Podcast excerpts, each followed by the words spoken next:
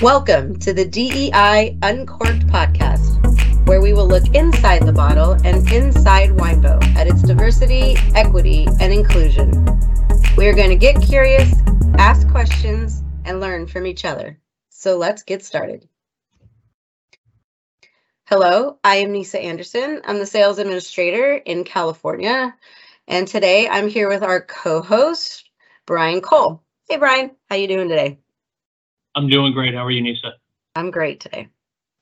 Well, hello, everyone. Uh, my name is Brian Cole. I'm the Director of Fleet Services. I'm based out in Illinois. On today's Uncorked podcast, uh, we wanted to feature one of our Black owned winery partners to help celebrate Black History Month this month in February. We're joined here today with Deneen and Stephanie from Brown Estate Winery in the Napa Valley, here to share a little story with us. Hello, Deneen and Stephanie. How are you both doing?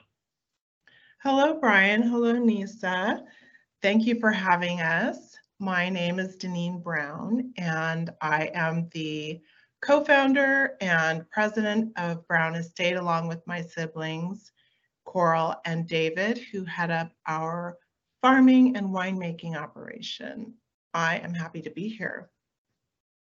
And I'm Stephanie Kelly, General Manager. I work with Deneen on the business side, and I've known the family since before they started making wine, so I feel very fortunate to have been on this amazing journey with them from the beginning. And I just want to quickly commend you all at Winebow for the work you're doing internally through your DEI programming. It's really important from a company culture perspective, and it makes our partnership with you that much more meaningful. And I also have to mention you all are doing an amazing job of selling wine for us. So thank you very much for that as well. well, thank you so much. We're really glad you're uh, here with us today, and I appreciate the uh, feedback on our DEI initiative. It's good to hear. Um, and I believe that we sell your wine or distribute your wine in California, Minnesota, and uh, some of the Eastern Seaboard. Is that correct? That's yeah. correct. Yes. Excellent. So there are a few states. Maybe we can get in some more. there are talks. All right. Um, can you give us a little or a quick synopsis of the history of the Brown brand in the Napa Valley? Absolutely, I'd love to. Um, before I jump into that, though, just a really quick shout out to our sales team, Eric, Gina, and Sam, doing an amazing job as well. Perfect. They are great. They're a great team. Yes, we're very proud of them. So, our story starts with my parents, Bassett and Marcella Brown, who in 1980 purchased an abandoned ranch in the eastern hills of the Napa Valley. And they took on the daunting task of rehabilitating, laying down the groundwork, and establishing a vibrant and successful vineyard operation. And they farmed. We joined them a few years down the road, and we established relationships with um, not only our neighboring farmers, but also with winemakers and winery owners in the valley um, to whom we sold fruit. And those relationships blossomed over the years, and we um, are relationships that continue to sustain us today. And we found the Napa Valley community to be very welcoming and supportive of um, everything that we were doing. And as my brother and sister and I eventually took over the farming from my parents altogether, naturally we started to dream and imagine of making wine under our own label. And during that process, it was not lost on us that there really were no other people who looked like us, no other Black people in our neck of the woods on this side of the business. And at the same time, for me personally, as I was out and about in the world of wine um, as a consumer, learning, going to tastings, um, and finding the same thing that I was often the only Black person, the only person of color, and not always feeling welcomed. And some of those experiences just were deeply motivating. And at that time, two things came together for me in that early stage of our business. One, we really wanted to embrace the consumer wherever they were on their wine journey. And number two, we really realized that if we were going to go through with this and really do this, build this business, that we needed to not only make wine, we needed to make excellent wine. And we needed to build a business that was solid, that was sustainable, and that could hold its own in this world-class wine region. And as my mom would say, it's more than a notion. Um, and here we are. Uh, back then, we had two jobs, right? Farming and making wine. And today we have four jobs farming, making wine, selling wine, and hospitality. And it's that hospitality piece that's really brought it all full circle for us. It's where we get to see our customers, make sure that they are received into our hospitality space in a way that gives them a sense of belonging, that they feel welcomed, and comfortable to embrace this beverage, wine, which is endlessly stimulating, intellectually rigorous, and mysterious. It's what makes wine the most intriguing beverage in the world. And that is something now, here we are 27 years later, and we have um, carried that into establishing our second label, House of Brown, which feels a little bit like a startup at this stage of the game for us, 27 years in. And now we feel like we have five jobs. so. Yeah. Well, I appreciate the background on the Brown Estate history. It, I feel like the work never ends. It almost seems like, and you know, 27 years later, the jobs keep adding and adding. You said started out with two, and now it's now it's up to five. Yep, absolutely. And, and thanks to Winebow for helping us do job number five. I know we couldn't do it without you guys. We we got your back. right we appreciate it. So so how much would you say has uh, re remained constant since day one in, in, the tradition and everything that you started and, and grown that business?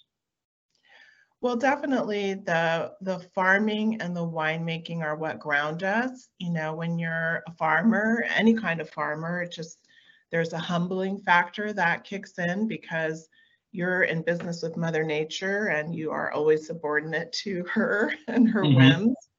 Um, but it also creates a level of fraternity where you know, if it rains on us, it's raining on the neighbors. And if my tractor's broken, you lend me yours and vice versa.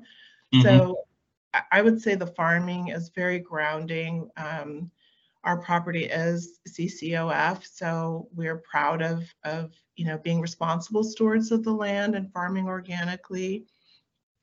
Um, and of course, making, you know, pure and balanced wines um, is our goal.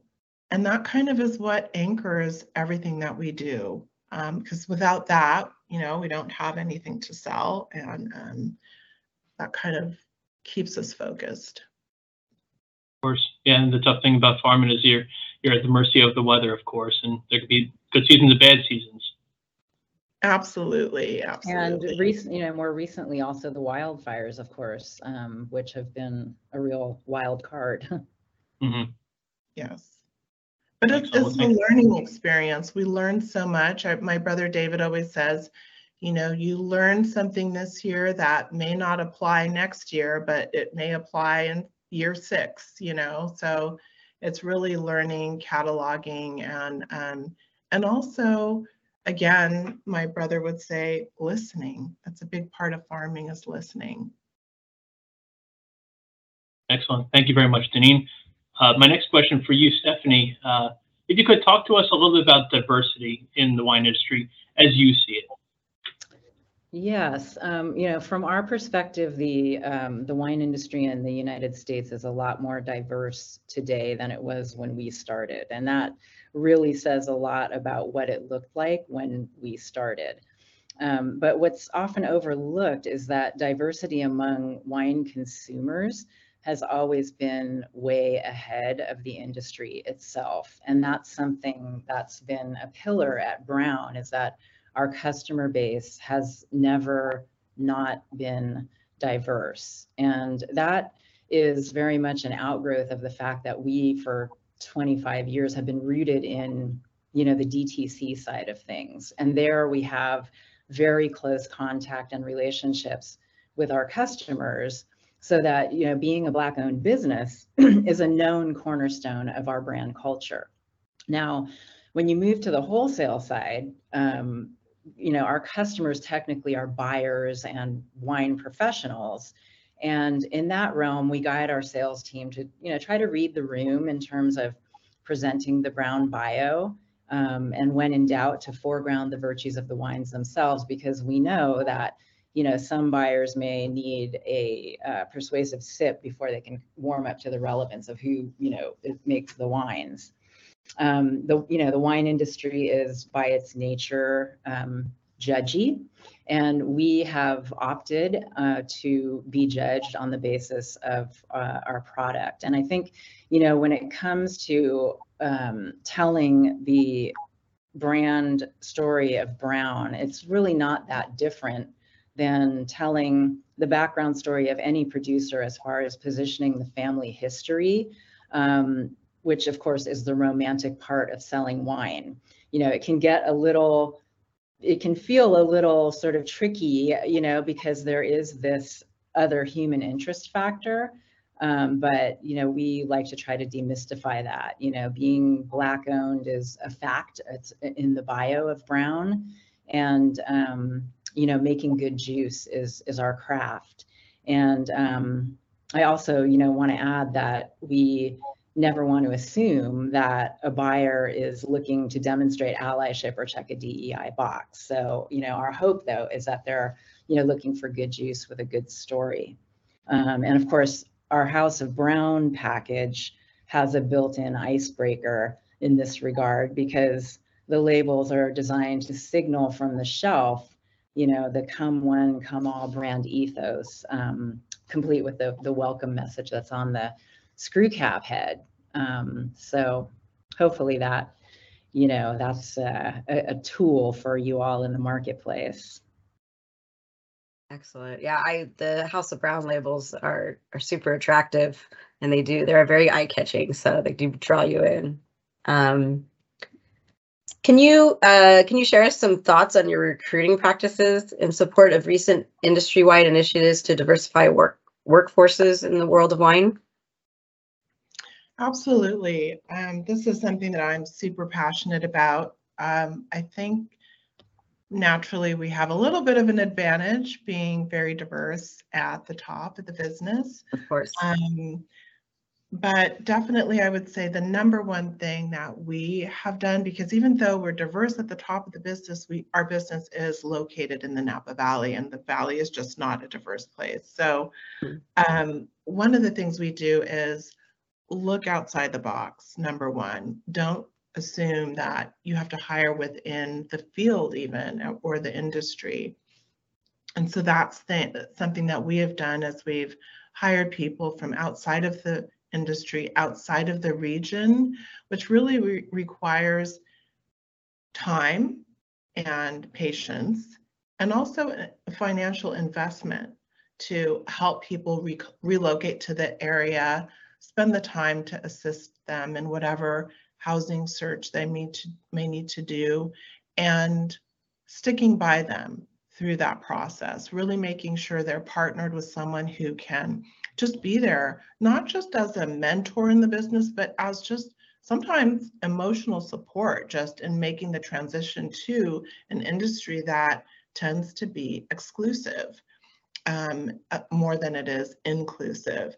And the other thing I would say is take it one at a time, really invest in getting one person in and seeing that person through as far as they can go, because that person then will share with people they know. They may most likely know people of diverse backgrounds as well.